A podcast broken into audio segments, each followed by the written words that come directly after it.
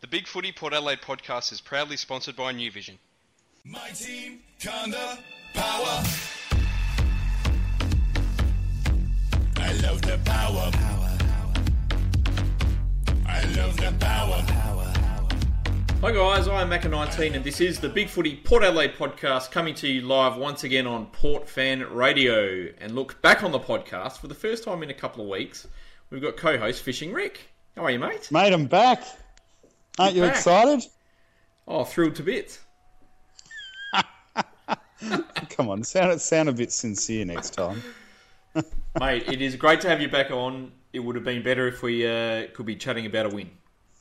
Yes, I'm worried it's going to be one of those seasons this year. It's not looking good, but uh, you never know. You never know what will happen. No. Hopefully, there's The uh, something we can salvage from it. The wheel can turn quickly. That's it. And for the first time on the podcast, we are speaking with Fade to Grey. How are you, mate? Yeah, great. Thanks, Macca. Rick. Great to have you on. And look, uh, as a bit of a special, after the podcast tonight, uh, we will air an exclusive interview Rick uh, had today with uh, Brendan Archie. So uh, stick around and make sure you listen to that after the podcast. It's a cracker of an interview. And uh, Fisting look, Arch. Um, fisting Arch. That uh, doesn't sound all that great. No, He's a It's, uh, fister. He's a fister. He's got the fisting of the handball. He's the man. True. True. The two fisters together. That's right. Yes. And look, Vinny, as it's your no first time on the double-fisted Punches podcast. in the fence. That's it. Yes. As it's your first time on the podcast, mate, so can you give us a, a quick reason why you support Port Adelaide? Uh, well, grew up family as a Port supporter. My mum's was a huge Port supporter. Had a interesting upbringing where she worked in an orphanage. So I was a kid that had my mother there, but I lived in an orphanage. Um, she knew Carl Fragamini and got Carl Fragamini and Russell Ebert and Bucky Cunningham to come down, and they'd regularly come down and have kicks with the kids. And I was pretty much hooked from about the age of four or five started going in 1980, so good time to start going. Yep. Uh, first game I ever remember going to was Alberton Oval. Love seeing Tim Evans take a mark in the goal square and boot it right out of the ground. That was a highlight of the day for me. Yeah, Good stuff. so that's Do you have a favourite player? football. Uh, uh, of all time, Yep. if all time uh, would be Craig Bradley. Oh, Um, nice. I remember being a young lad, Mark Williams went into state, and I was crying to mum. I was a little sooky kid. um, mum said, "Oh, you keep an eye on who wears number 21 next year, and you track how good their career goes, and I bet you they'll be as good as Mark Williams." And she was probably right. Yeah, probably. Yeah. I would say so. What do you reckon, Rick? Who followed in 21? Mark Williams. Yeah. No, Mark Williams was Yeah. first, and then after Mark Mark, Williams Williams, first. Craig Bradley took it over. Then Bradley. Okay, I'm with you. Yeah, Craig Bradley was amazing. I, I, I'd have to agree. He was, even though he played what only just over 100 games for us, I thought he was uh, a club legend. Really, what an, and what an amazing player. It's just, I guess, his amazing uh, efforts stretch over a rival club. That's the um, main main difference. I guess so did Chocos as well. So I guess that's a good question for the Twitter followers out there: is who had the better career, Mark Williams or Craig Bradley? Yeah, I'd have to go Braddles, I reckon. I think Braddle's just, just. But I mean, let's not forget he was what almost a state quality cricket player as well. Yes, Well, he played a few yeah. state games, Yeah. both in South Australia and Victoria. Yeah. You probably missed out on the games McGarry because he went away. He went away on a Mm. cricket tour mid-season. So where is Yes, he now? yeah. I wonder. He's a Oh, he's assistant coach somewhere, Got isn't something he? to do with Carlton, isn't he? I think he Yeah, has. That's why. That's why we don't hear about him anymore. Probably. My joke for tonight. Probably. Look, uh, first things first. Um, I guess we should probably start with the news that uh, list manager Jason Cripps, um, as we know, he collapsed uh, whilst on his morning run over the weekend, and the club has confirmed today that he did have a heart attack. Um, he was put in an induced coma over the weekend, but is now awake and talking to his family. So, you know, quite a sad and distressing situation there. But um, by the sounds of it, hopefully he's over the worst of it. Puts the weekend in a little bit of perspective, I suppose. Things could be worse. Well, he's only 38, so he's way too young to be um, suffering anything like that. So, yeah, like you said, Macca, it's great that he's uh, slowly recovering, and obviously it's going to take a long time. And uh, yeah, hopefully he gets back to full health, and when he's capable, he's uh, doing the good job that he's been doing for us. Absolutely. Yep. Yeah, he's uh, one of our most efforts. important staff members. Reading's been pretty much spot on. Or trading, at least. All Well, he wasn't too pop- he wasn't too popular as a coach when he was helping us out there, but he's uh, his popularity's grown quite well in recent time, that's for sure. And yeah, I don't know how long does it take to recover from a heart attack? Probably three, four months. So you know, hopefully he doesn't put too much pressure on himself trying to come back. You know, to try and fill in the uh, um, the void in his job role. You know, he's probably just got to focus on his recovery, and I'm sure the uh, the club's smart enough not to uh, let him focus on that anyway.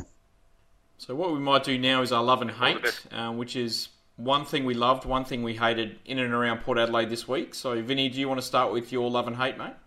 Sure. Uh, well, the love's not too hard. I thought the love was Chad Wingard's effort on the weekend, and generally over the year, I think his year's been a little bit underrated. When you hear people go through the list and who's having a better year this year than last year, not many people mention Chad, and I think he's having a far better year this year than what he did last year. And the hate was the wide play, the amount of times we just avoided the corridor. You could see at the ground that Geelong did have the corridor stuffed up, but sometimes you're just going to need to take the risk. You're going to have to bear, I think, a few turnovers that lead to ugly goals rather than constantly going wide. Because if you constantly go wide, then you just we get trapped. It goes out. At least if you take the risk, it might cost you a couple of goals, but it might gain you a few more. Well, Chad surely has to be in All Australian mode. I mean, that mark and goal he took was uh, unreal at the uh, in the third quarter there, but he'd have to be pushing All Australian form the way he's going. Yeah, well, there's not many players out there that are averaging sort of, you know, 23, 24 touches a game and two goals a game. So oh, I think he's definitely in All Australian form. I think he's probably having a better year than his All Australian year in 2013 to date. So he, he would certainly be up there. But I do agree, he hasn't really got much of the press about it.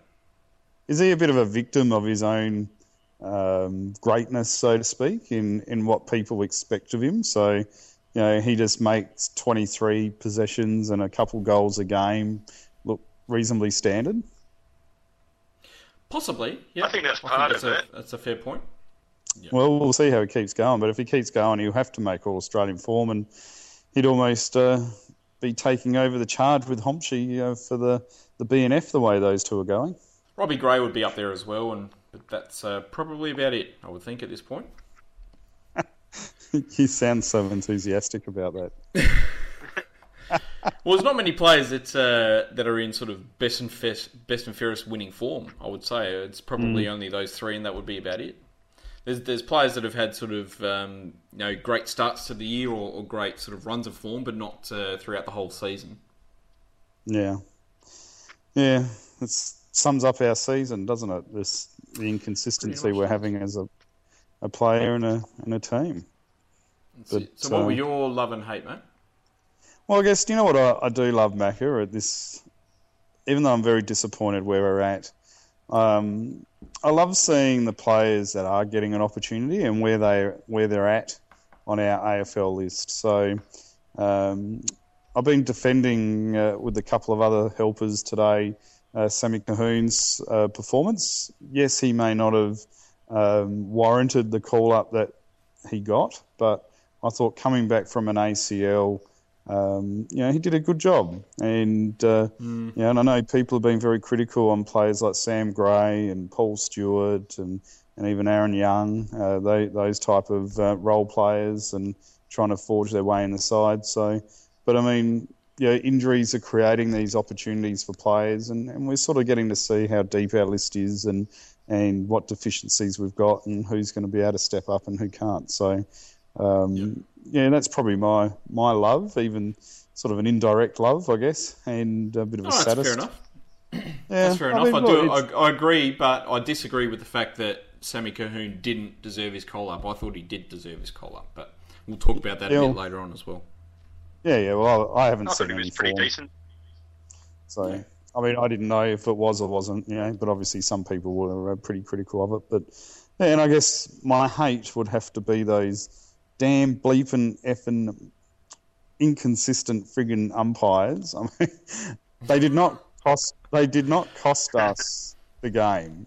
We cost ourselves the game, but those umpires helped us in costing us the game. The inconsistency in the in the interpretation of the rules between one team and another um, was just diabolical, and I just really feel for Aaron Young with that holding the ball uh, decision for his apparent ducking the head. Um, to me, that's not what the rule was all about, and I don't know how else um, Aaron's supposed to collect the ball. Are we in like a, a warehouse now where you need to bend your knees and have the straight back when you collect bu- the ball, similar to lifting a heavy box, so you don't do any back damage? Um, you know, it was just a ridiculous call, which resulted in a goal, and and those things deflate players and also uh, reduce their confidence in uh, in what they're supposed to do in a in a game day situation. And oh, it just yeah, they were very very infuriating, and I'm sure I'm not the only one. And I guess to sum it up, if you watch the replay, you hardly ever hear Channel Seven commentators um, talk about the umpiring, but there was probably at least six occasions where they thought the free was going to us or would be a dead ball when it went the other way, and, and that really happens in uh, in football. Yeah. Maggots. Well, the first, the first one in particular, the the one you're talking about, that one had me furious at the game. That It's bald-headed can't pick up the scumbag. yes. Hey, easy, I easy on the bald people, mate. Never trust I the hope- bald-headed umpire. They're all Hope he bad. gets a flat tire. Damn him. That's it. Cheat. Well, look, my love was uh, Kane Mitchell and his game on the weekend. His form this year and the way he goes about his footy, um, I absolutely love it. He's obviously got some uh, some pretty obvious limitations to his game, but look, love him or dislike him, you can't deny that he puts absolutely everything out on the park and is doing everything possible to make an AFL career for himself. You know, what did he have? Uh, 30 touches, 13 marks, 10 tackles, 7 clearances, 6 inside 50s, 5 rebound 50s, a goal, and a partridge in a pear tree. I mean, what, there's not much more that he can do um, to give himself the best chance of, of getting back into the AFL team and making a bit of a name for himself. So all he can do is play to the best of his ability. And look, if he dominates at SANFL level, which he does, then then more power to him. Um, and look, given some of the form of uh, of some of the more talented guys in the AFL team at the moment, I think it's great to see a player out there doing everything possible they they can do uh, to succeed, and he deserves a lot of credit for it. And not only that, he also tries to connect with the fans. And it was either last week or the week before, he was there on a Friday night helping the cheer squad um, make the banner. So, uh, you know, good on him for that. And I think that's a great love, Macca. And it'll be interesting to see if uh, he gets back in on, on that performance. You would think so on the I back think he of that deserves to get back in. Yeah, absolutely. Where's he going to play if he Oh, does get selected? What is his role? He will. We- I would think he will take over Sam Gray's role. I would have Does thought it he'd say take So that? over I think he Matt does a role. better. I- I think he does a better job at it than uh, than what Sam Gray does. So forward pocket. More forward flank, sort of um, pushing up to the wing, that sort of thing. I think we've got with White out the side, with Polec out the side, we're going to need his sort of running ability. Um, and I think it might be pretty important this week. Do you I'd boys play in the we, white role this week. could we have Sammy Colquhoun and Mitchell both in the side? No, I think they probably play slightly different roles. I think, but um, maybe, maybe not. I don't know. I think if uh, if Amon's fit and ready to go, then I think um, Colquhoun might drop back out. But look, we'll talk about that a bit later on as well. I guess. Sure. Um, my hate this week is the way we move the ball. It's just um, absolutely horrible. Our game plan has stunk all year, and it, it came to a head on Friday night with one of the most frustrating games in terms of ball movement I think I've seen since um, since I've seen uh, some of the the Choco era um, footy. You know, trying to work out tempo footy in the mid two thousands. That was bloody frustrating as well. But you know, we're not brave at the moment. We don't take the game on. In fact, we play almost the exact opposite. We're, we're scared to attack. You know, we are 18th in the league in scores from turnovers. Given how well our backline uh, does in taking the ball off the opposition, I think that's an indictment on the rest of the team that we are the worst in the league in that stat. Um, and look, I said on the forum that uh, that we basically play like it's a game of backgammon. You know, we sort of hug the boundary, we slowly move it up the field, hope it goes out of bounds, and we reset for our next turn. And you know, we must have had a world record in out on the fulls um, on Friday night, and it's no wonder because our bowl movement is uh, is pretty horrendous. Uh, nine out of bounds on the full on the weekend.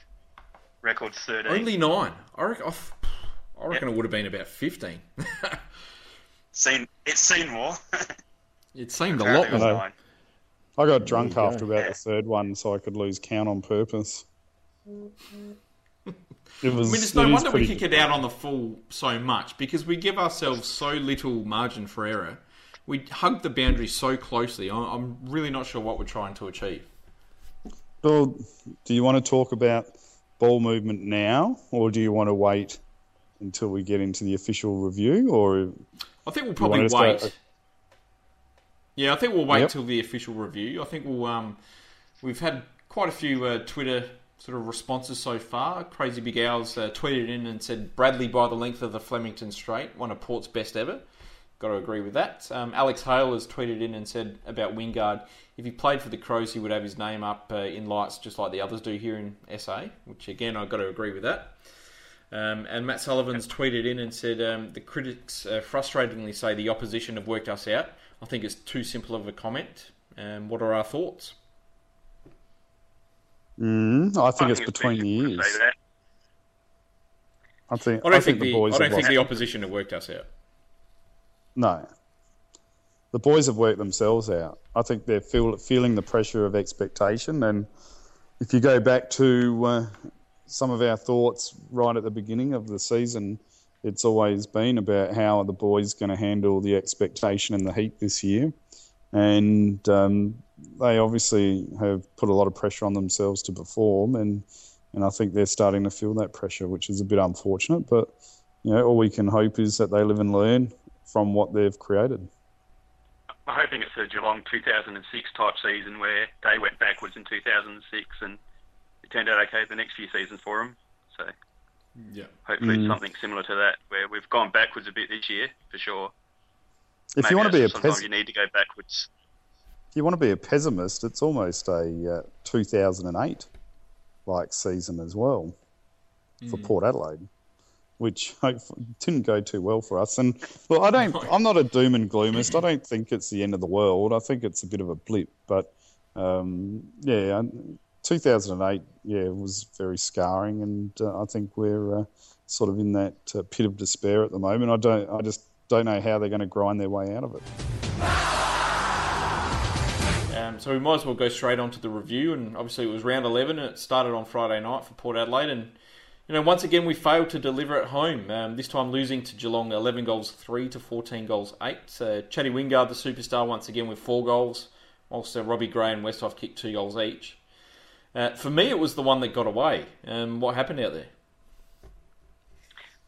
Well, I thought the first quarter started off pretty well. We were the first quarter were playing well. Geelong only got the ball forward a few times, when they did get it forward, they were very efficient and got a couple of balls over the back and kick goals off the ground. Um, yeah, after quarter time, Geelong really got on top in the rucks. I thought we were absolutely destroyed in the ruck. That's the worst I've seen Lobie get destroyed in the rucks since a game back against Sam Jacobs about three or four years ago. Yeah, but yeah, well, the ruck work was you, very bad. Seen you talking about the ruck and I, I, emailed a question to Macca, which I think is a fair discussion point today. Um, and I'd love to hear what the uh, the people listening think too. But now with the ruck and how Geelong set up with the ruck, was Lobie smashed, but also did the umpires poorly adjudicate um, the third man up at the stoppage in this game, and was so therefore was Lobie in an unfair position at the stoppages. I thought part of it was down to our own players that when you realise that Blicavs or, or Stanley's in the contest and going to be the third man up, put a body on him. That they have to nominate a particular ruckman to go for the ruck contest. You can put a body on him, the third man up. You can't put a body on the main ruckman. So if they nominate Yeah. a ruckman, then someone like Wines or someone with or Westhoff should have been floating forward into the contest and put a block on for Lobie. Yeah, for me it was poor coaching. We we didn't really seem to have any idea of how to stop Blicavs having that sort of impact as the third man up. And look, he ended up having a, an incredible game. You know, 16 touches, 20 hitouts, something like that. Um, and he had you know an untold influence on the on the result out there. But know, we just didn't really seem to do anything to try and stop it. I mean, I would have thrown Westhoff on him and just told him to get in his way, so he couldn't do it. But uh, yeah, or Wines, as you said, I mean, someone out there to just just to block his run or keep him accountable. But it you know just didn't happen. Well, the commentaries seemed to be when I watched the replay, they thought Wines looked a little bit lost with his positioning, and he didn't know whether he should be going for the ball or he should have been blocking Blicavs. Uh, I think it's a bit of a waste to be using uh, Ollie Wines as a as a blocker because he's our main contested ball clearance winner.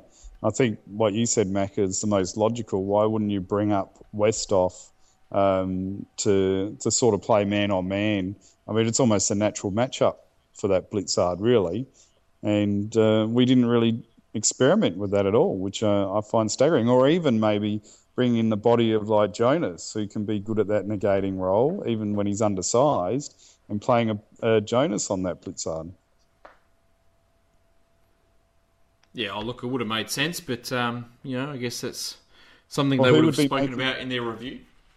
Who would be making those decisions? The players? I would say the midfield coach and Ken Hinkley, Oh, so who would that be? Josh Carr? midfield coach, Josh Carr and Michael Voss. Right. So we need to be asking them the question, what's going on. So yeah, I agree with you. I think it was a bit poor, but I also think the umpires sort of let it get away. And I, I also wonder because they've brought in that blocking rule now to try and stop people from blocking players from getting to the, the contest. Uh, I don't know if it's just that's just for marking contests only, but maybe there's a bit of confusion with the players there as well about well, can I block or am I going to give away a free kick by stopping that person being able to get to the contest? But it's I a think bit of more a a farce. marking contest situation. Yeah, but I found in the second quarter, if we uh, if we continue on with the second quarter, we had passages there where we did control the momentum for extended period of times, um, but we didn't capitalise on it. I mean, what we kicked five goals in the last three quarters, and I think one of our biggest issues was from the second quarter onwards through to the last. Uh, our disposal out of the stoppage was woeful. We just we Oh, went yeah. with the Robbie Gray had what two flying air kicks out of the stoppage instead of taking the ball and, and trying to run and carry, you know, which is what his bread and bread and butter is. And and Ollie Wines was just slinging it onto the boot, and we just kept kicking it uh, out of the stoppage to an outnumbered structure where Geelong would have multiple more players at that at that p- point of the game, and uh, and therefore get the ball, or it would go out in the full or out of bounds, and then they would they would just sweep it back. And I don't understand why we didn't try to to generate our handball and run and carry game when um, yeah Geelong were just sitting those numbers back.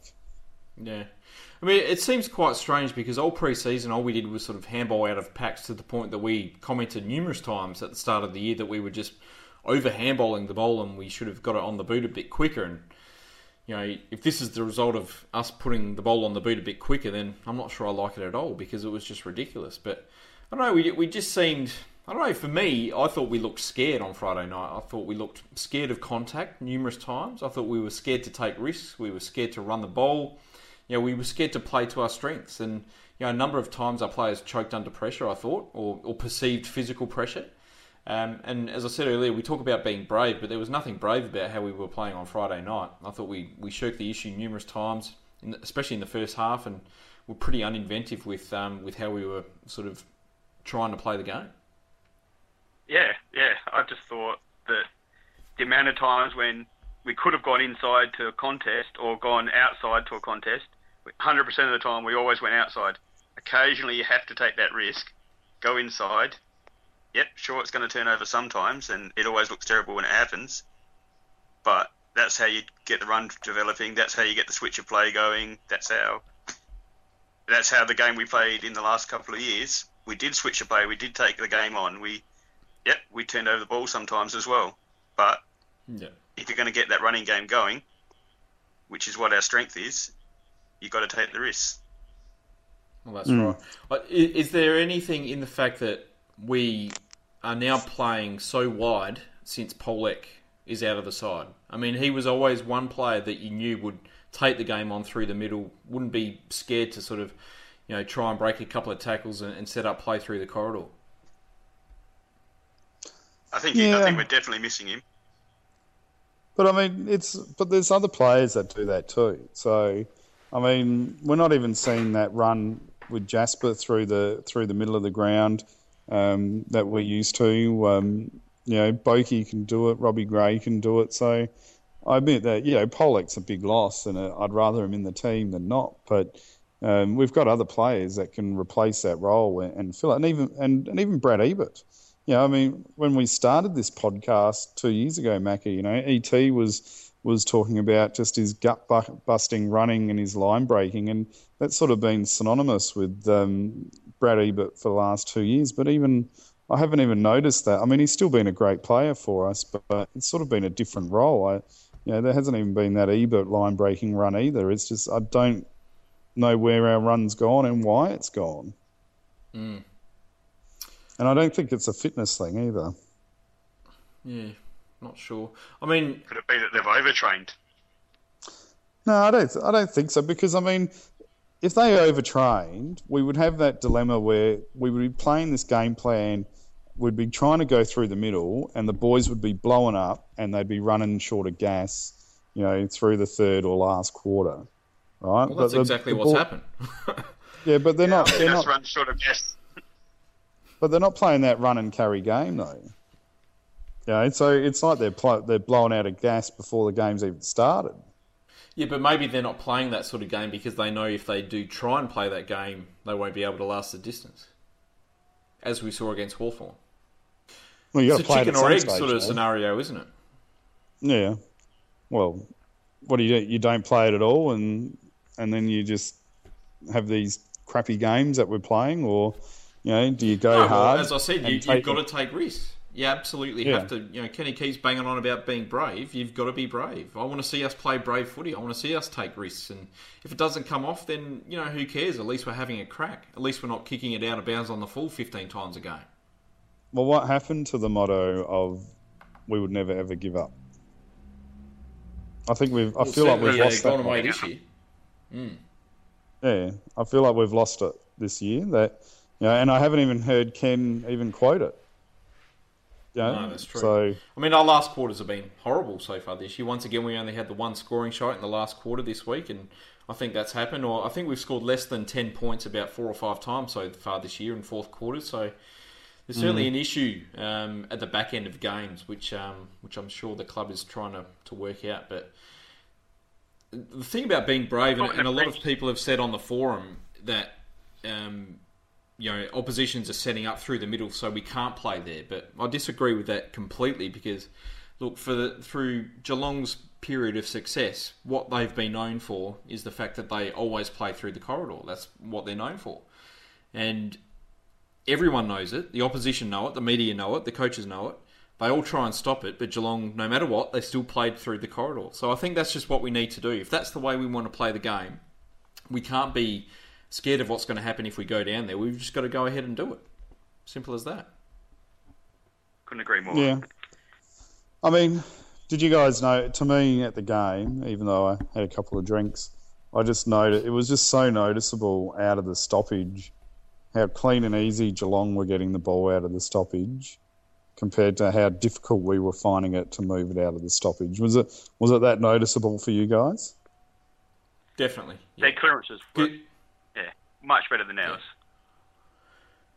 Their clearances were revolved around sort of getting it on the outside and then running it clear, whereas ours sort of involved sort of getting it on the outside and banging it on the boot as hard as we possibly could, straight down the throat of Harry Taylor or Corey Enright. Mm. And we sort of lacked that defensive sweeper for a fair chunk of the game too, didn't we? Well, we had Broadbent back there, and he played a, a reasonable game, I guess. But you know, I wonder if the coaches thought it sort of staggered me that we allowed Corey Enright to, to run free so much through the first three quarters. Obviously, we put um, Gus Monfries on him in the last quarter, but I mean, the damage was already done at that point. I mean, Enright had a massive game, and you know, I, I just wonder if they thought you know it was a bit of a nil old draw because Broady was playing so well for us as well. Mm. I mean, talking about Broady, I, I thought the coaches thought. I thought the one of the positives, especially in the second half. I mean, Jasper's first half wasn't that great, um, but in the second half, I thought thought Jasper and Broady, um, their output was a lot more similar to what they were at the starting starting few games of the year. So I took that as a positive. And another comment for you guys, maybe to reflect on, is um, Tom Jonas seems to be down in form, and last year his form dropped when he had to play that accountable role when Jacko was out of the side as well. Um, does he really struggle with that accountable role, and is he much preferred to that thir- that loose man, third man up role? I think he does all right in the in a more accountable role, and I didn't think Stevie Johnson had too much say in how the game went. I thought he did a pretty good job defensively. I think the more alarming thing for me is the fact that he just gets outbodied so easily in front of goal at the moment. You know, we saw it against Richmond, we saw against Brisbane, we saw it um, on the weekend against Geelong as well, where you know, he just gets nudged aside too easily, you know, 10, 15 metres out from goal, and you know the, his opponent takes an easy mark and kicks an easy goal, and you know that's not the Tommy Jonas that we know. No, he's been very reliable the last couple of years, but pretty much from game one this year, his form's been well down, and he'd have to be pretty close to being out the side when Trengove comes back in. Because at the moment, I'd almost, I'd probably prefer Cleary in the side than Jonas on current form. Maybe he needs a bit more coaching um, on his body work, but uh, he's definitely down on form. I don't know if he's carrying an injury, but um, yeah. But I mean, I'll, I'd take away the positive would be um, would be definitely Broadbent and, and Pittard's second half. I thought they were working a lot better. Uh, Pittard was able to get some run, and I thought he'd had some great intercept marks there in the uh, in the second half as well. And uh, yeah, we're, and then obviously Chad's Chad's game was uh, amazing. You know, did you guys, what did you guys think of his mark and goal in the third quarter? Oh, initially, I, I was angry at the kick because I thought, why are you kicking right into the pocket? It's almost an impossible shot from there. And then he kicked it, so I had to shut up. That's it. Oh, it was I a great always mark. It was the one of the marks of the the- year. It's a very courageous mark, wasn't it? It's not a it's not a flashy mark. It's not a knick-knack climbing into the uh, stratosphere, but um, you know, going back one-handed, you know, you can't get a much better um, mark than that. And then to be able to slot the uh, the check side through nice and calmly as well. You know, I was hoping that that might have been our motivator to uh, to really start driving us back into the game and, and give us a bit of lift, lift and carry. But um, you could just see that the momentum just we had shifted and we just couldn't claw it back at all. Yeah, I mean, it, it happened probably four or five times where we kicked goals, and you thought, right, that's going to be the fire starter, to quote uh, Dwayne Russell, but it just didn't happen, and Geelong ended up kicking a goal within about two minutes every single time, and you know, Chad's goal was a great example of that, where I thought, uh, you know, if that doesn't fire up the, you know, the the rest of the team, then nothing will. But um, you know, straight away, he sort of kicked a, you know, Geelong kicked another goal, so that was probably one of the most frustrating parts of the game was that we just couldn't get any sort of momentum going our way. And probably the other frustrating part was the fact that um, we seemed to give up a goal within sort of the last 30 seconds of the quarter a couple of times, and I'm sure the coaches would have been tearing their hair out at that as well. And our mate Ron Boys, or Ford Fairlane on Big Footy, he's been banging on about the uh, the size of us for years compared to others, and uh, I thought Stanley had a ripper of a game, and Yeah. he was really the match winner for them in the first three quarters until he went off injured. But the size and bulk that he's put on since being at Geelong was amazing, and I think it's actually offensive for us as supporters to call him a spud because uh, if he's a spud, he uh, that spud tore us a new one, and he didn't play like a spud. And you know, he, for, if I was a Geelong supporter, I'd be very excited about what he showed, and uh, yeah, I think uh, we should give credit where credit's due. There, he had a uh, fantastic game, and his He had a size an career issue, game, no doubt about that. and his size an issue for us. Yeah.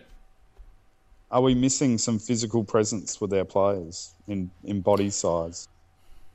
I mean, Well, you can't I mean, it's, it's a fair what you question. I mean, are we? Obviously, they would have the stats on how strong we are, and I've got no doubt that we are as strong as any other team out there. But um, I don't know. I mean, it, it just seems that we, we lack that sort of core strength that um, that some of the better teams have. I guess. I think we have more skinny players than the, than some of the better sides. Obviously, people like Ollie and that they're as big as any of the other opposition midfielders, and Mm. Boak is as strong as most opposition midfielders. But it's the the lower, skinnier end of our list that I think's lower and skinnier than most other lists. Yeah. Well, Torna So your Burjo, Colquhouns and Berjo was at Yeah, a a, uh, function we had in January, and he was saying carrying that extra bulk is really wasted and unnecessary. Um, you know, so his opinion is that you know you just need to carry the muscle, and you don't need to carry the, fat that goes with the muscle, and and obviously that sort of impacts on on lesser injuries, I guess, through the physique of the body as well. So. I can see the science behind it, but maybe that extra that extra bulk also protects players a little bit from impact injuries. And uh, either we need the physique to stop being outbodied, or we need to learn how, like you talk about Jonas, how to position ourselves better, uh, not to be outbodied. And uh, you know, REH Nick always bangs on about Donahue at the club and with his wrestling um, you know, that judo sort of background with the body centering the body weight and everything else. Maybe, maybe that needs to be focused on a little bit more. But yeah, part of me feels like we're also going through a season where we, we can see what's on our list and uh, and assess where our list is at. I mean, you don't want to be doing that when you're one of the premiership favourites pre-season, do you? no, not really. I was I was hoping that we would be top two right now and chugging along away, you know, heading towards uh, a nice, exciting final series. But um, you know what? We've dropped four out of six games at home. Yep. Yeah, that's pretty depressing. Yeah. I think we might have a quick chat about some of the players. Um, Sammy Gray and Aaron Young, have they sort of blown their chance a little bit? I think for the next few weeks at least, I think they both have to go back. I do have doubts on both their long-term futures in the side. Sammy Gray, I think he can't make it as a small forward in the AFL. If he's going to make it, it has to be as he plays in SANFL as a midfielder, and I just don't think he's good enough to play in our current midfield. Aaron Young, I got a little bit more time for. It. I quite like Youngie as a player. Um, he's bad on the weekend. Hasn't been very good um, when he's got his goes this year. So he definitely deserves some to go back to the Magpies. But long term, I still have faith in Aaron Young. Yeah. I mean, Youngie's best is incredible. His worst is invisible. That's probably the main problem with Aaron Young is that his consistency just isn't there. His his low games are just you know completely pointless. Whereas we know how very good he can be at his best, and he's played some absolutely brilliant games so far this season. I mean, Sammy Gray. I mean, I've almost lost patience with him with this. I mean, yeah, he just doesn't kick goals. He doesn't do anything that a small forward should do other than sort of chase and be a bit of a sheepdog. But we don't actually need a sheepdog. We need someone that can actually impact and hit the scoreboard as well. I don't think his skills are up to it. I mean, he, he had a couple of chances to, to do something on the weekend and, and just blew it each time. So I don't know. I'm, I'm a bit concerned about Sammy Gray, and you know, I think it's probably his last game for a while. Oh, could be, and uh, I can see the arguments uh, for against, against Sam. I, I thought until this week he was sort of chugging in the right direction in picking up the speed of the game, which can take a little while to adjust, and and maybe that's part of the reason with uh, with Youngie as well. But I mean, what that was his second game, but I guess I probably mark Aaron harsher than Sam Gray because Sam Gray's had minimal um, impact in our side. What he hasn't even played ten games, whereas Youngie's what twenty three, five years in the system with us now, and um, you know I'd be expecting a little bit better from Aaron uh, than what we're getting, and uh, I think it's a bit of a concern uh, for him as a career. And and I guess I understand how people keep banging on about um, Sam Gray and and Paul Stewart and their roles in the side, uh, but our, I still think our issues, as I mentioned the last couple of days, go a lot deeper than that. And yes, we can swap, you know, Paul Stewart with Brendan Archie, and we can swap Jake Neade with Sam Gray. But let's not forget, Jake Neade played probably three games in a row. Um, you know, in his first game against Freo, he uh, in round one, he he probably was the difference why we lost the game with his turnovers and not handling the heat and the uh, constant cries for him to be dropped. Um, yeah, so what's going to happen again? We, we're going to bring Neade back for three games, and, and then what for Sam Gray? And then if he, Well, that's if- it. I mean, it's he- shuffling deck chairs a bit, isn't it? It, that's exactly my point, Macca. We're not. There's more. Even though I can see the reasons to replace them, there's still more fundamental issues like the inconsistency of Westhoff, the inconsistency of our captain, um, who's a great captain, um, the form of Matt Lobbe, which has just gone down the toilet. I don't know where he's at at the moment. And, uh, you know, they're just a couple of players to start with. Jay Schultz um, in and out. Um, you know, it's and then the our our actual structure as a team.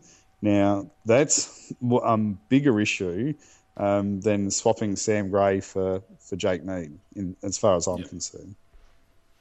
That's it. Yeah, I don't really think Look, it's those 18 to 22 that are costing us the games. If you got Oh, young course or not. you got more, or I don't think it's going to make a lot of difference to what we're doing at the moment. And when we're playing poorly, it's always the 18 to 22 players are the guys that aren't playing well either. So they're the first ones to get dropped. When so many core players aren't backing up their performances week to week, then that's that's where the main problem is. And you know, Rick, you named probably six or seven key players there, and you could probably add Hartlett to that list, add Jonas, um, add Pittard. You know, I mean, there's there's a number of players who are inconsistent from quarter to quarter and from week to week as well. So there's no doubt that's where the problem is. And but um, you know, that, that we've just got to find our structure and find the right sort of mix of players to, to get it right. And maybe we do need to bring in an extra sort of inside midfielder to help out the, the likes of Gray and Boak in the midfield, and you know, bring in a, a Moore and an Archie and see how they go in there. But you have to play him as an inside midfielder. There's no point Oh, bringing doubt, in. There's no point bringing in Andrew Moore and then playing him in the forward pocket or the half forward flank in Sam Gray's role. You know, this is and this is again my point. I mean, if he comes in and just plugs and plays that role, well then you know it's only going to be a couple of weeks before people are going, oh, he's only getting 15 touches. Let's look at the watch. When's when's he going? It's not good enough. Um, yeah, but I, I don't have a problem. I'd like to see Andrew and Brendon have an opportunity in that side again. I think their consistency at SANFL level's been great this year, and, and they both deserve an opportunity. No doubt about that. Something that's noticeable for me, and I think this is a reason why I want another sort of inside mid in the in the team, is the fact that you know Travis Boak used to sort of rest in a forward pocket or a half forward flank, and he used to kick a lot of goals and was taking a lot of marks inside fifty the last two years, but. I mean, he's just playing as a midfielder and then he's off the ground this year. There's no rest in the forward line, and I think that's probably a bit of a crucial change to how we're going. He's only kicked five goals this year, and he's only taken one mark inside 50. Last year he kicked 19 goals. The year before that he kicked 20 goals. So I think that's quite a noted change. Yeah, definitely. I didn't that but he hasn't had as much influence forward this year as he has in the last few years. You don't see him take that mark, and he's been he's kicked quite a few vital goals over the last couple of years, and this year, Mm. yeah, no, haven't seen much of him up forward He's at just all. not spending any time up there at all, which is uh, which is a bit different. But Is that because we're we're lacking that courage again, Macca? Are we lacking that courage to put someone else in the midfield and, and chuck Travis forward? Um, you know, instead of just keeping him in the midfield the whole time, which seems to be a bit of a theme for this year with the coaches and the players. We we seem to have gone in our shell in, in both areas, and we're lacking that bit of courage. Well, how's the uh, how's the. Twitter I think sphere? they, I think they feel that um, maybe because we've been struggling so in so many games this year that they need the best players around the bowl all the time. Yeah. So he Which hasn't really had the luxury of going forward. Mm. How's the Twitter sphere going, man? Oh, look, I'll uh, I'll have a bit of a look if you like. Um, Oh, Scott S has. A- tweeted a couple of times. He's um, he said uh, the forward stoppage we lose and, and we have Lobie in defence sums up our night defensive mindset. He also says, um, "Agree, guys. It's not Port or Ken Hinkley like footy at the moment. It's just disgusting and weak." Which is some uh, strong opinions there. So I want to go on to a to a couple of Ant Bear's questions, um, his traditional questions that he does in the uh, in the review thread. And the first one I've got is uh, were Colquhoun and Redden before him sympathy selections? No, I don't think Colquhoun Oh, was I- a sympathy selection, no. No. I think Redden was a desperate selection, which backfired. And I don't think Colquhoun was a sympathy selection. I think Colquhoun was actually a need selection. We we needed that link up running accumulated player, and uh, they went with him, and he did his job. Yep. No doubt. As I said, we we talk about this a bit later, which we're, we're doing now. And look, I thought uh, Colquhoun's um, selection was more than justified. I'm not sure where this theory is that um, he was in terrible form in the SANFL comes from, because you know, he's been consistently in the best players, one of our best players all year, certainly getting a, a hell of a lot of the footy. You know, this isn't a Simon Phillips situation where he got you know four touches in the reserves and you know we just felt the need to bring him in. You know, he's been consistently high up in our best players in the SANFL week after week. So I thought his selection was more than justified, and I thought he played a pretty good game on Friday night. Yeah, Come for his back first game back in ACL. for a long time, I thought it was okay. Yeah, jinx with you there, man. I, I agree. I I think for his first game back, I thought he was very good, and he's an accumulator. That's what he is. He's not a burst player. He's not a Chris Judd player. He is like a Kane Cornes type player. He's got that endurance, and he, he keeps getting to stoppage to stoppage to stoppage. He wears off his players, and we need that role in the side. I do question whether we need him and Mitchell in the side playing that similar role, but you know he does that role well. Provides the option. No doubt. Next question is: uh, Can we resurrect our season by beating Carlton? We can beat Carlton. I don't think it's going to Even if we resurrect beat our Carlton. season. Yeah, ditto. There is one I think we can we can Carlton. definitely beat them, but I'm not sure it's going to resurrect anything if we do. I think Ant Bear's question would be There is- better the week after the bye. Yep. Beat Sydney, then that can re- re- resurrect our season. Yeah, that's There a is good one, one worrying stat this week. Um, I'm actually going to see the game this week, and I've been to roughly 20 interstate games, and I've seen us win once. So that's a worrying You and. Matthew could cry together. That's it. I'm going over, and I don't think I've seen an, a, an away win for quite a few years now as well. So, bit of a concern. Well, the only one I saw was the O was a good one. Was the 04 grand final, but that's the only win I've seen interstate. Jeez, it's going back Never a fair seen a way. So I pi deliberately picked this game because I thought oh, we're a pretty good chance to win this week, and it's not looking so good now. Sweating bullets. That's what I'm doing at this point. Uh, next question is: uh, When did out on the full become a tactic? Hmm. Hasn't, has it? It's uh, if it is, it's a pretty woeful tactic. I think that's just a victim of uh, our panicking under pressure, as you said earlier. Okay. Do we spread too quickly from a stoppage? The Vince Meister. What do you reckon? Yeah, um, I, I think that's part of that, but also are we?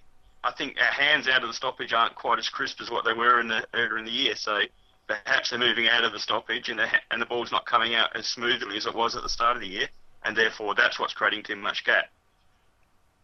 I think that's a very I good don't answer. Think necessarily- If you got the it's the ball, ball movement. if you if you got the ball, you have to spread quick from the stoppage. So you can't just be flat footed and then shuffle it around. So if the players know that we've got possession, there's nothing wrong with them moving quick from the stoppage. But we don't have. I mean, I think back to the bulk of last. I last mean, year. it's up to the ball carrier to hit their targets. Quite simply. Yeah, that's right. And you think of last year, how clean were we with our handball movement? You know, we were slick, and this year we're nowhere near as slick as what we were. Yep. No, that's fair enough. Last question is: uh, Have we gone over the top by playing two defensive forwards? Mm, do they need to be defensive forwards? I'd actually say we're almost playing three defensive forwards. We probably are. I think, but I don't think it's the forwards. I think it's the mindset. Those forwards could actually be attacking forwards if we want them to, but we're telling them to be more defensive. Hmm. I think Paul Stewart. I like Paul Yeah, Stewart as a player. You know, as an example, I'm going to pick on Paul Stewart here, but you know, I think Paul Stewart is actually a serviceable player. Why not play him as a, a third tall forward and uh, and give him an opportunity to play forward instead of being this defensive role player where when he seems to play that role, he just goes into shutdown mode and doesn't get any ball himself. Let, why, why not back our boys in to say, get the ball, win the ball, kick the ball, and kick the goal? And you know that's that's what I've grown over the last two years to think that's Ken Hinkley's mantra, and I don't know what the hell has happened to that.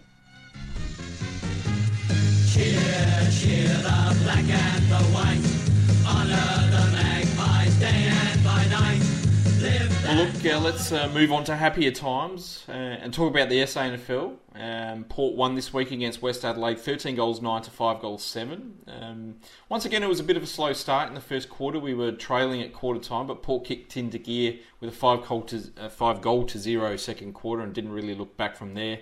Uh, Jakey Neade, Johan Wagner, and Andrew Moore kicked two goals each. Um, and it looks like uh, a number of players have put their names up for selection. Yeah, Yeah, we could have quite about- a few players that had a good week. Yeah, it'll be interesting, isn't it? What what's going to happen? But um, yeah, Maury did well, and you, as you pointed out, Mitchell had a, a gun game, didn't he? It's I just we Mitchell's the interesting player out of all this, isn't he? Is, is he going to be one of those players which is just caught in limbo between the two standards of leagues? Probably, as I said earlier, He he's seems got bit- some noticeable limitations to his game, but you know, all he can do is perform the best he possibly can, and that's what he's doing. And if he deserves a crack on the back of that, then more power to him. Yeah, he se- he does seem a bit that sort of player that's too good for SANFL, but not quite good enough for AFL. I think if he's playing in a winning side, he's, he can be a better player. I think he's one of those guys that he's always going to look to struggle in the side that's struggling. Whereas if you're playing well, he does rack up the dis- he can run, make position, gets a decent amount of the ball. I was going to say I heard our mate Logan Austin had a uh, a reasonable game, and Billy Frampton backed it up with another one. Well, Logan Austin didn't play, so yep, he played very well. Ah, I'm thinking of Tom Logan, aren't I? You're probably thinking of Tom Logan. Close. Yeah, Close. I've got yeah Tommy. Logan was. that's it. Tommy Logan had a good game. He had 21 touches and 12 marks, and Billy Frampton he was he wasn't too bad as well. He sort of chopped out in the ruck a bit and did all right. It was Dougal Howard's debut. Um, he picked up 11 touches, two marks, and kicked a goal as well. And how did the big controversial Big Mitch go? Nick's crying for him to be um, included in the senior side as a, a big clunking forward. Did he kick any goals? He kicked one goal, three. He had a very good game. He took uh, nine marks, had I think five or six inside fifties, and you know looked to play really, really well. Um, so he probably did his chances no harm. But you know, I guess that's an interesting one. Is is will the club you know, actually pull the trigger on that and, and give him a go, or you know, with Ryder likely to be back this week, um, is it kind of I guess a bit unlucky for Mitch Harvey? I think it's going to be a little bit unlucky for him. He's got to be very close to a game, but then I always get worried if we play him. I think you, one thing we've been lacking is run, and that's probably not his strength. So if we drop Westhoff for him, Westhoff hasn't been in the greatest form, but he does provide an enormous amount of run, and does still fills in in the back lines, and I can't see Mitch Harvey filling that role. So are you going to play him closer to goal and then play Schultz further up the ground, or how? What, what role is Mitch Harvey going to play in the side? Hmm. Look, I watched So- Tom Hawkins pretty closely on Friday night, and he didn't do a lot of running. It must be said. He's he's pretty much a stay-at-home forward. He sort of patrols that forward fifty and rarely sort of goes beyond that. So, I mean, if we wanted to play a stay-at-home forward, I mean, it's not like that sort of position in the AFL has has gone the way of you know the Dodo or anything like that. You know, there are still plenty of uh, key forwards that do spend a lot of time close to goal. I'm regressing to the AFL game. Um, if Ryder's available, do we do my controversial comment of um, dropping Lobie and bringing in Ryder? Uh, and then devoid me of the controversial Warnock v Lobie Cup this week. Uh, well, I, I don't think they will. I think um, I think they'll play both, and they'll they'll try and make it work again. I think. Do we need Ryder? I think Lobie's Uh, a favourite. Yes, we Favourite? desperately need Ryder. I think we desperately need Ryder too. And um, did you notice my discussion? And I'm sorry, I'm pulled from the Maggies back to the AFL. Um, did you notice my discussion this week with one of the posters, um, sort of sticking up for Jackson there because they were sort of intimating that um, you know Jackson's a bit selfish for not playing uh, ruck, whereas I, I think I'd much prefer to see Ryder playing Jackson's role in the ruck and, and leaving Jackson as just as a key defender for what he is. I just don't think Jackson's got the size and the physical duress to probably be that ruck role, even though a couple of years ago I was a big fan of Jackson in the ruck. No doubt. Oh, look, if we had Ryder out there on the weekend, I mean, that would have just completely changed the game. Imagine Ryder going up against Blicavs as the third man up, whilst we also had Lobie and um, Stanley around the bowl as well. I mean, it would have just completely changed the course of the game. So that being the Well, that would have case, been the would, perfect matchup. That being the case, would Mitch Harvey be able to fill that role if Ryder's injured because he pinch hits in the ruck for the uh, SANFL side? He does, but, I mean, running in the AFL is completely different to running in the SANFL. He's going to have to cover a lot more ground in the AFL, but as I said, I mean, I, I would like to see him as a standalone forward in the AFL and, and see how he goes. You know, tell him not to leave the forward 50. I mean, we don't have to have our key forwards, you know, playing on a half-back flank like uh, Jay Schultz does every week. You guys have probably seen more of him than me. Is he is he showing that physical strength of a of a, a big man? Like is he is he exerting that sort of influence on his opponent? Yeah, look, He's a he- big he's a big, strong Uh, lad. Yeah, he's a big, strong boy. He's not Tom Hawkins just yet, but he could be in five years' time. Yeah. His kicking is beautiful. That's the one. The one great thing I like about his game is he gets the ball anywhere within 55 to 60. It's a decent chance to be going through. So it's always a handy skill to have in a key forward is to be a good set shot. Jay Schultz has showed us that, and I think he's Mitch Harvey's pretty good kick. One three on the weekend. I didn't see the game, but that's not too good.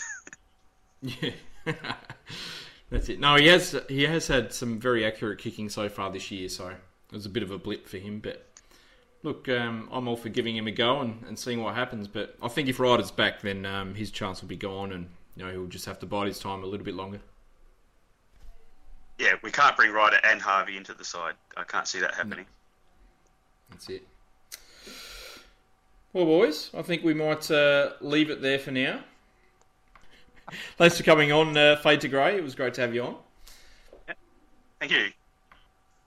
I think you should. I think you should post on the Port Fan Radio Facebook page the terrific view you had from Saturday's ga- uh, Friday's game, It was So a cracker can- view, I have to say. so people can comment with envy how good your view was.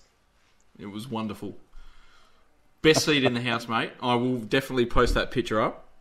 It was wonderful. Do that.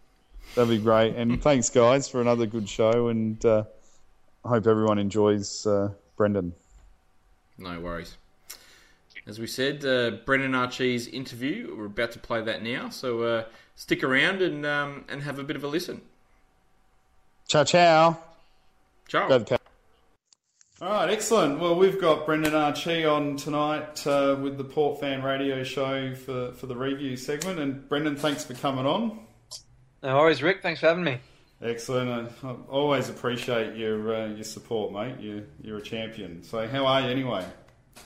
Yeah, not too bad, mate. Um, just obviously recovering from the SANFL game on the week and on the weekend, and just yeah, ticking along nicely, getting through this training week and see what happens with the game this weekend.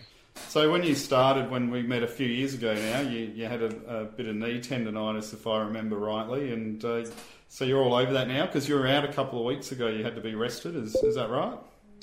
Yeah, yeah. So um, the uh, tendonitis isn't going to go away anytime soon. It's more a management thing. So I've had it since I was about 16. So I came into the AFL system with it, and it's I don't know. Well, for anyone who's ever had tendonitis, they know how sort of debilitating it is. So it's uh, basically leaves my left leg pretty much sort of useless. So Yeah. it's been a bit hard, you know, with the first three preseasons, uh, missing out a lot of that. But um, I managed to to get through this preseason, go to Dubai, and um, it's always going to give me a little trouble, which is why I had the week off probably about two weeks ago, just so I can sort of manage it. And it's just all about long term, really, just managing it, and making sure I get through games. So what was the difference for you then? I guess um, being able to make it through this pre-season and and previous pre-seasons, just a bit. You're just a bit more physically mature, or or anything Yeah, it's, different? it's a bit of that. Um, so I've had pretty much three pre, three um, seasons of sort of you know SANFL footy, but um, I think the big thing was in my first two years I ended up having surgery at the end of the, the season, so um, that basically meant I was out of action for three months um, after we finished the season. So I was always in rehab basically up till you know December, January. So I was missing out that that big chunk of preseason at the start, which is when the boys do most of the running. But this this preseason just gone. I didn't have any surgery, so I basically went home in the off season back to Perth and um, followed Burjo's program, and I was able to do you know all of Dubai, all of the running before Dubai, and all the running after Dubai. So there was no surgery holding me back. Well, it's pretty safe to say that your form's correlated with, with completing the pre-season because you've had probably your, pretty safe to say your best SANFL season so far. Yeah, very safe to say that. I think. I think as as long as getting the as well as getting the the physical benefits of the the preseason, what what you get with finishing one is just confidence as well. Because I've never done that before, and I've always sort of felt you know behind the eight ball. All the boys were getting really fit and sort of leaving me behind a bit. And when you're in rehab, you it's not a great spot to be in because you just feel like you're sort of just missing out on what the, the team's going through. Um, so as physical, as much as the physical benefits are there with the preseason, I think just confidence as well comes with knowing that your body's gone through it. You're up there with everyone else in the team, so you sort of hit the ground running when it comes to the season and not trying to make up ground. Yeah, yeah, yeah. And I think the I've been keeping an eye on the Maggies. I haven't been able to get too much of their games, but the you know your form and their form as a team has been pretty good this year and starting to uh, get together a bit bit more. Yeah, it's been really good. Obviously, started out with uh, round one down in South Adelaide, and that was a really good win. Um, we sort of since then we've been a bit inconsistent through you know games and chunks of quarters and contests and stuff. But on the weekend against the Westies, I think we finally put a four quarter effort together, and I think we showed what we're capable of. I think we won by about eight goals or something like that, and just had a really good defensive effort. So. Um, yeah, the Maggies team's coming really nicely. Um, Buddha and the rest of his coaches are, are, you know, getting the messages across, and us as players are starting to listen, and it's all paying off. Yeah, that you really uh, as a team you flexed your muscle in the, in the second quarter and really just pushed forward from there. So uh, good to have another win, and you're, you're getting up there against uh, the top of the ladder. We just have to sort of battle against Nord a bit more, don't we? Yeah, well, this this year's a lot more even, I'd say, in the SANFL than it has been in the past. So, I mean, we went out to Central two weeks ago, and you know they were going for their third win, and they were like really competitive as well. So it doesn't matter who you play. Um, obviously, Norwood's the benchmark, but any team you play in the SANFL at the moment is a chance to win. So we've got to be in our game defensively every week. Without giving any secrets away, I guess you know is the Maggies and and the the senior power unit. Are you are you guys sort of structuring the same game plans at each level, or or has Buddha got his own little different game plans compared to the the AFL level? Now the uh, the foundation of the Maggies is, is pretty much the same as the Power. So, um, you know, the the big thing for us is defense. So we always say that our best offense comes off our best defense. But Buddha's also a bit of a tactician himself, and he's always going to throw in you know a few tricks here and there. So the foundation is basically the same with a bit of icing on top. I think bit of a uh, bit of difference in um, you know sort of messages for the week sort of thing. Yeah, yeah. And I guess since we've spoken last, you've played three AFL games as a as a sub. How did you find it? Yep. Yeah, well, I got the um, call up after the South Adelaide game, so um, I didn't really expect it. I thought I would have had to put maybe you know three or four really consistent SANFL games together, but um, Kenny was really positive with me through the preseason, and I think the um, the way I played that South Adelaide game sort of reinforced his idea that I was ready to play AFL. Um, so basically, yeah, like I, the video went out. I think you know the the people upstairs, the media team filmed Kenny telling me, and um, I think it was just shock and excitement and all sorts of emotions. But it was just yeah, it was just really good to get out there and finally run out with you know the boys that I've trained with for four years and actually put on the jumper and go out and get the win. So I think the biggest thing for me was just yeah, finally just being able to say I've played you know with my mates. Yeah, and I guess now it's um, just build up that form again and uh, keep hitting those KPIs and uh, and really cement a spot in the team from here on in. I take it. Yeah, well, that, that's exactly right. I mean, as, as happy as, as I am to have played the three games, I'm definitely not satisfied because I've been sub each of those times. So I'm not going to be um, satisfied until I can play, you know, regular full AFL games. So for me at the moment, um, it's basically just putting in consistent efforts in the SANFL. And obviously, as good as the um, power midfield is at the moment, there's me, Andrew Moore, um, Kane Mitchell, and a number of others that are performing – you know, pretty consistently and pushing for spots. So it's um, a pretty healthy fight going on for spots in the AFL team. Well, that's what you need. You need you guys pushing hard, and uh, you know, and you guys keep persevering, and you and you'll get there. I guess you know, as you played the three games as sub, there's no sub in the SANFL, if I'm if I remember rightly. Is it is it a big change or culture shock coming on as a sub and playing footy compared to just starting the whole game? Yeah, I guess it is a bit strange because you you prepare exactly the same as everyone else. You get to the ground the same time. You do the warm up and the meetings and everything. But when it comes time to run out, you just basically run to the bench and watch the game for three quarters, unless something happens during the game. So um, I I love getting in the heat of battle like really early on. That's why um, I love being in the midfield because you're straight into the into the fight. But yeah, I guess being sub was a bit different. You sort of just have to wait wait it out and just I guess you can't get really too too much involved in the game because you never know when you're going to go on. So a lot of the advice I got from the boys that have played sub before was just to just to relax really and just take it all in and just when the time comes get ready to play. So that's what I tried to do when I came on. Is that is it harder to sort of pick in the pick up the momentum of the game or once you're on the adrenaline's just pumping and you just get in there and off you go? Nah, for me the adrenaline was pumping as soon as I got out there, so I was running yeah. around like a bloody headless chook. So yeah. um, sort of just get caught up in it all, and you just want to try and just do everything as soon as you get out there because you've only got you know 25% of the time to, to try and make something happen. So um, as much as yeah, as much as I enjoy playing sub and playing with the boys, I'm still looking for that full game. I don't I don't reckon it's too far away, Brendon. I reckon it'll be coming soon. But what about the um, you got a bit of a reputation and you're a bit synonymous with that with that handball you've got there. The boys giving you a, uh, any nicknames or anything after that? You even got a video released on it? No, well, when I first came to the club, I did this video with my old man. Um, he just wanted to see how far I could handball, so um, he basically did a running commentary on it and said um, Brendan Archie, age 16, going for the world's longest handball. Um, so I bloody handballed it, and the boys managed to get a hold of the video, and now they just all call me age 16. So that's where the uh, that's where the nicknames come from. Yeah, fair. It was a, man, it's a great handball. I took I took some rugby players to the game on Friday, and uh, I was sort of pointing out because we were sitting in the Western Stand, and I was going, "Oh, you should have seen this guy's handball a couple of weeks ago. It was amazing." and uh, just pumping your tyres up a little bit more, Brendon, for you. Uh, thanks, mate. Appreciate that. so, what about uh, if we if I quickly ask you about? Um, uh, family, you you've got to be quite excited. It's it's Callum, isn't it? He might be uh, he might even be a potential AFL player at the end of this year. Yeah, yep, hopefully. So yeah, Callum, he's my well. There's I've got six. There's six boys. So I've got five brothers, and he's the fourth oldest, and I'm the second oldest. So yeah, um, yeah it's his um, his draft year, and um, he's playing state footy at the moment for WA, and they're they're not going too great at the moment, but um, yeah, I think there's been a sort of bit of media talk about him and saying he's going to go pretty highly, but he's a pretty pretty sort of humble, modest guy. So I, I think it's not getting to his head, which is good.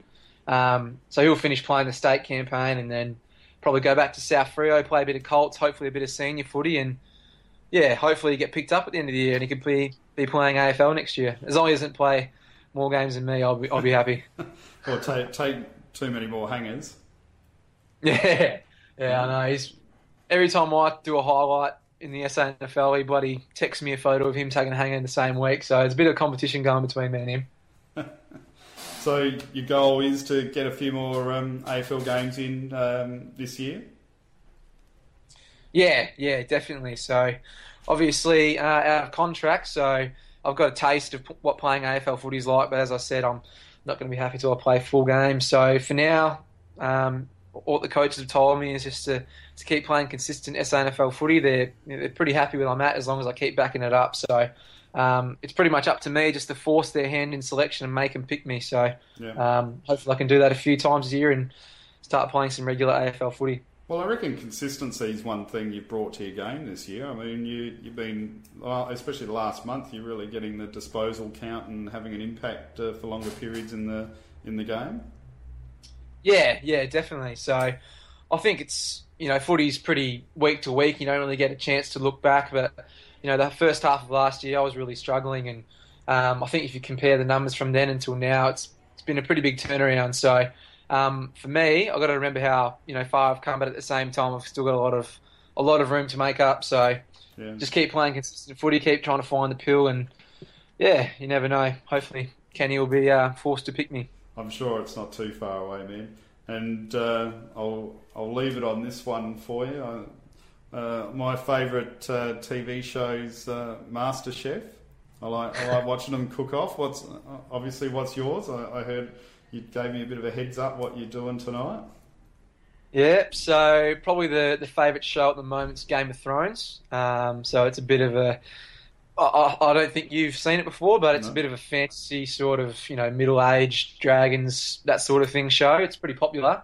Right. Um, every Monday, um, when the episodes come out, we go around to, to someone's house, one of the boys' houses. Um, there's about 12 of us that watch it every week, and the boy that's hosting has to cook up a spread and feed the other boys, and then straight after we watch Game of Thrones. So just a good opportunity to get all the boys together and have a bit of banter, a few laughs, and then, yeah, just get around each other. So who's uh, who's one of the uh, the better hosts? Who who seems to put on the best spreads and uh, That's a tough one. Um, it'd probably have to be Andrew Moore, I think. So he lives with uh, Matthew Lobbe. Um, so they both put it on, but Moore is a, a whiz in the kitchen. He's a real nice chef. So there's always something special when it's Moore's turn to host. does anyone uh, cheat and delegate and outsource the responsibilities to a partner or a girlfriend or something? Nah, not allowed to do that. If you've got Game of Thrones night, you have to cook and you have to supply the episode as well. So no such thing as help. You have to do it all yourself, unfortunately. And I've had to do it a couple of times. I just go the old barbecue. no, Good work. I might have to invite, invite myself around if there's a free feed involved. you got season of Thrones to catch up on, mate. Yeah, actually, I don't mind sneaking in a little bit of Walking Dead every now and again if I can. I, I did, I Yeah. did, did get hooked into that one. That is a good show as well. And Suits, Suits is good. Um. Breaking Bad, that's been finished for a few years, but that's really good watching. There's a few good shows out there. Here we go. All right, and one last one. What do for all of us fans? What do what do us boys have to do for the the Power Boys to turn it around? What do just work a bit harder, work a bit smarter? Yeah, I think we had a review today, and basically the main thing that got out of it was that we just have to be brave. So um, basically, I think we've been slowed down in our ball movement. We haven't been trying to attack it as much as we can. So it's not so much opposition that are stopping us; it's more we we just don't want to make mistakes. So Kenny's been really big on making sure we play really fun, fast footy. So um, hopefully this week we can get back to our brave attacking self and and start putting a few more goals on the board. So that's the uh, that'll be the focus for us this week. Absolutely, big clash. Carlton MCG, one of our only appearances at the MCG for the year, excluding finals. So um, hopefully there's a nice crowd there and a great atmosphere, and the, the boys get another four points and put us back in the winning form. Yeah, we want to square the ledger at six six and head into the bye with that sort of record. So just build a bit of momentum going into the bye, you know, so we can carry that on to uh, the week after. So yeah, now the boys. Um, we had the review today, so we're confident. So just the supporters just need to hold on for a bit. I think. Don't lose faith. We'll be fine. Yeah, we won't lose faith. We'll be there, and what a great crowd it was on, on Friday night as well. Well, Brendon, thank you very much once again for your time. I wish you well for this rest of this season. I, I hope you get a couple of games, man. I think you're pretty close, and uh, I'd love to see you get a couple of full games and, and try and break that uh, handballing record. And uh, we'll speak again soon, mate. No worries, Rick. Thanks for having me, Matt. Thanks, buddy.